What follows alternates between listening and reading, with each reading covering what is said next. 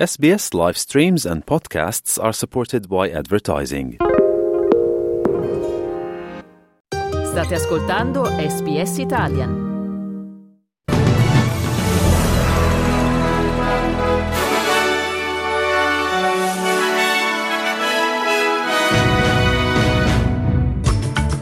Siria ha bombardato un quartier generale iraniano a Damasco, Teheran accusa Israele e minaccia vendetta. Medio Oriente, il segretario generale dell'ONU definisce inaccettabile il no alla soluzione dei due stati. Nord del Queensland, massima allerta per l'arrivo di una tempesta tropicale. Tennis, Australian Open, Jasmine Paolini vola agli ottavi di finale. Oggi in campo Sinner e Djokovic per un posto nei quarti.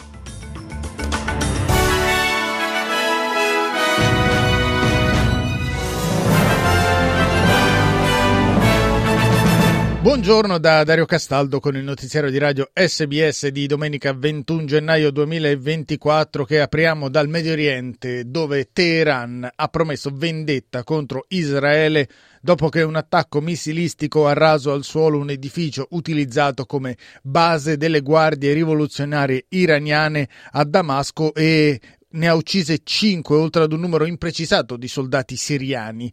Fonti vicine al governo di Damasco hanno confermato che il quartier generale era utilizzato da consiglieri iraniani che sostengono il governo del presidente Bashar al-Assad.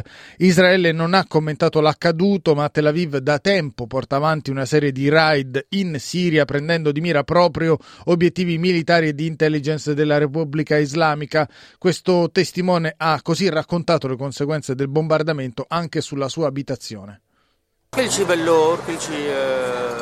Everything is broken. The fence of the building flew from the building that was struck and came into our kitchen. Thank God there was no one in the kitchen. Of course, all glass broke, the fridge was damaged, the wood was damaged. The damage was the type you get from an explosion.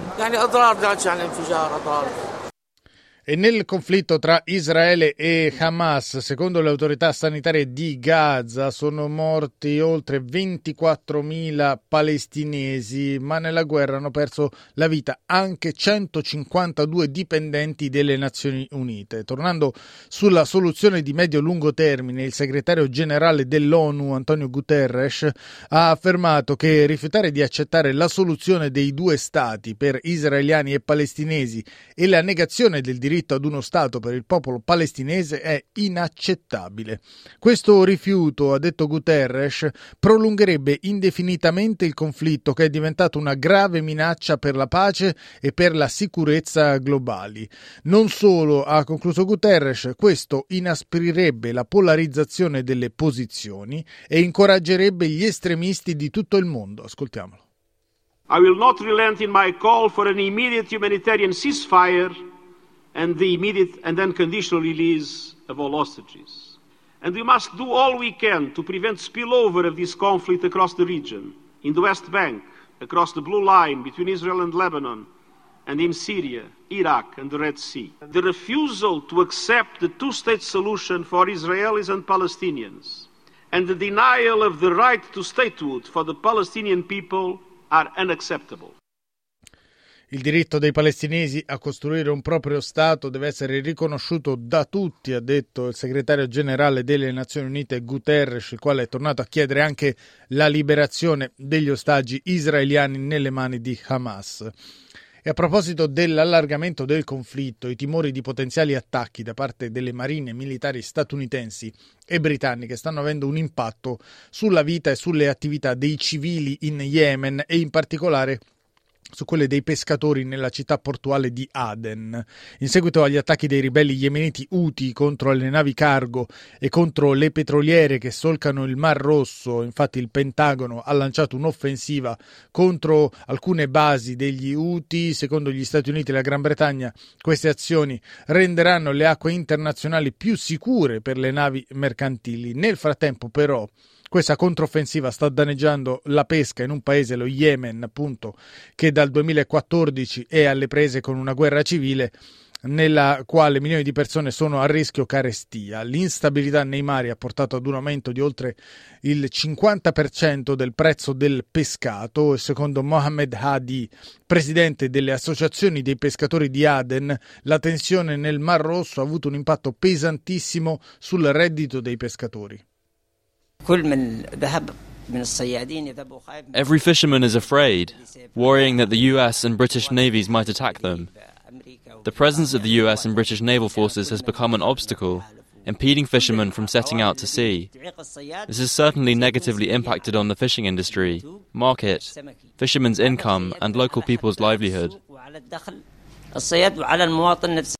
Adesso andiamo ad Istanbul, dove nella giornata appena trascorsa la premier Giorgia Meloni ha incontrato il presidente turco Erdogan, la Presidente del Consiglio, ha ottenuto la promessa che Ankara si impegnerà a limitare i flussi migratori dal Nord Africa e in particolare dalla Libia. Nel corso del vertice, durato due ore, Giorgia Meloni ha anche ringraziato il Presidente turco per gli sforzi profusi nella mediazione fra Ucraina e Russia, in particolare sull'accordo sul grano.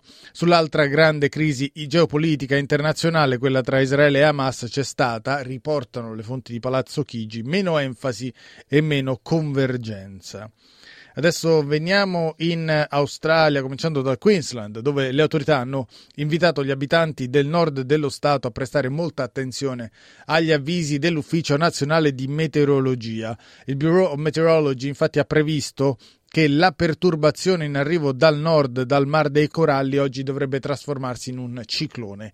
La ministra statale dell'ambiente del Queensland, Leanne Linard, ha affermato che i servizi di emergenza dello Stato sono allertati e che è pronto un piano per evacuare gli abitanti delle zone a rischio inondazioni a causa delle forti piogge nel profondo nord statale, nelle zone già colpite a dicembre dal passaggio del ciclone Jasper Secondo Steve Hadley del Bureau of Meteorology, la perturbazione che è avanzata lentamente verso la costa australiana potrebbe trasformarsi in un violento ciclone tropicale che verrà chiamato Kirili. It looks now that the guidance uh, from our models is suggesting that more likely than not it will cross the coast at some point during this week. It's not entirely certain yet, uh, but most of the models are pointing that way. So it's really important uh, to make sure that you uh, keep an eye on the, the forecasts and warnings over the coming days. Ancora in Australia, dove le persone che hanno una predisposizione a sviluppare melanomi avranno a disposizione un nuovo trattamento sovvenzionato dal Ministero della Sanità. Il programma del Pharmaceutical Benefits Scheme prevede che i pazienti con melanomi in stadi avanzati potranno beneficiare gratuitamente di un trattamento chiamato Opdulag, una combinazione di immunoterapie che aiutano l'organismo a combattere il cancro della pelle. Sarà disponibile dal 1 febbraio e secondo il governo federale potrebbe andare incontro alle esigenze di circa 940 pazienti ogni anno. La professoressa Georgina Long, co-direttrice del Melanoma Institute, ha accolto con favore l'annuncio. It is of great significance that today we now have another tool in our toolkit against advanced melanoma. Trying to improve the overall survival and quality of life of patients with advanced melanoma, Australia's cancer. The reason that melanoma is Australia's cancer is that we have the highest incidence in the world, and that's because of the lovely climate we live in. Diamo uno sguardo ai cambi. Il dollaro australiano questa mattina vale 60 centesimi di euro e viene scambiato a 65 centesimi di dollaro statunitense. Per quanto riguarda lo sport calcio, negli anticipi della ventunesima giornata del campionato di Serie A, la Roma ha battuto il Verona per 2 a 1. I giallorossi che hanno visto il debutto in panchina di Daniele De Rossi dopo l'esonero di José Mourinho si sono imposti grazie alle reti nel primo tempo di Romelu Lukaku e di Pellegrini. Nella ripresa gli scaligeri hanno accorciato le distanze con Foloruncio. In precedenza l'attaccante giallo-blu Giuric aveva fallito un calcio di rigore. E viceversa resta ancora in corso. L'altro anticipo, quello tra Udinese e Milan. Siamo giunti al quarto d'ora del secondo tempo, il punteggio è fermo sull'1-1, Milan in vantaggio con Loftus Cheek al 32esimo, pareggio dei Friulani con Samarzic al 42esimo, la partita è stata sospesa per qualche minuto attorno alla mezz'ora del primo tempo per cori razzisti all'indirizzo del portiere francese del Milan Mike Maignan. Per quanto riguarda il tennis, agli Open d'Australia, ieri Jasmine Paolini si è qualificata per gli ottavi di finale. La ventottenne toscana ha avuto la meglio sulla russa Anna Blinkova col punteggio di 7-6-6-4 e domani negli ottavi troverà un'altra russa, Anna Kalinskaya.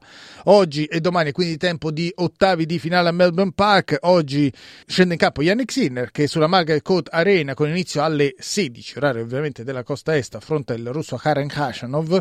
Sul centrale, ovvero sulla Rod Laver Arena, tocca invece invece Novak Djokovic, opposto al francese Adrian Mannarino e Alex De Minor che affronta il russo Andrei Rubliov per approfondimenti sul tennis. Vi rimando al programma che segue questo notiziario che concludiamo con le previsioni del tempo per oggi. Ad Adelaide cielo in prevalenza sereno con una temperatura massima di 27 gradi, giornata di sole anche a Brisbane dove la colonnina di mercurio salirà fino ai 34 gradi, a Keynes precipitazione a carattere temporalesco massima di 32 gradi, a Canberra giornata di sole 33 la massima, a Quazzoni a Darwin anche in questo caso la temperatura massima sarà di 33 gradi, a Hobart piogge a tratti con una massima di 20 gradi, a Melbourne cielo parzialmente coperto con una massima di 21 gradi, a Perth sereno 30 la massima, per finire giornata di sole anche a Sydney dove la temperatura massima sarà di 33 gradi.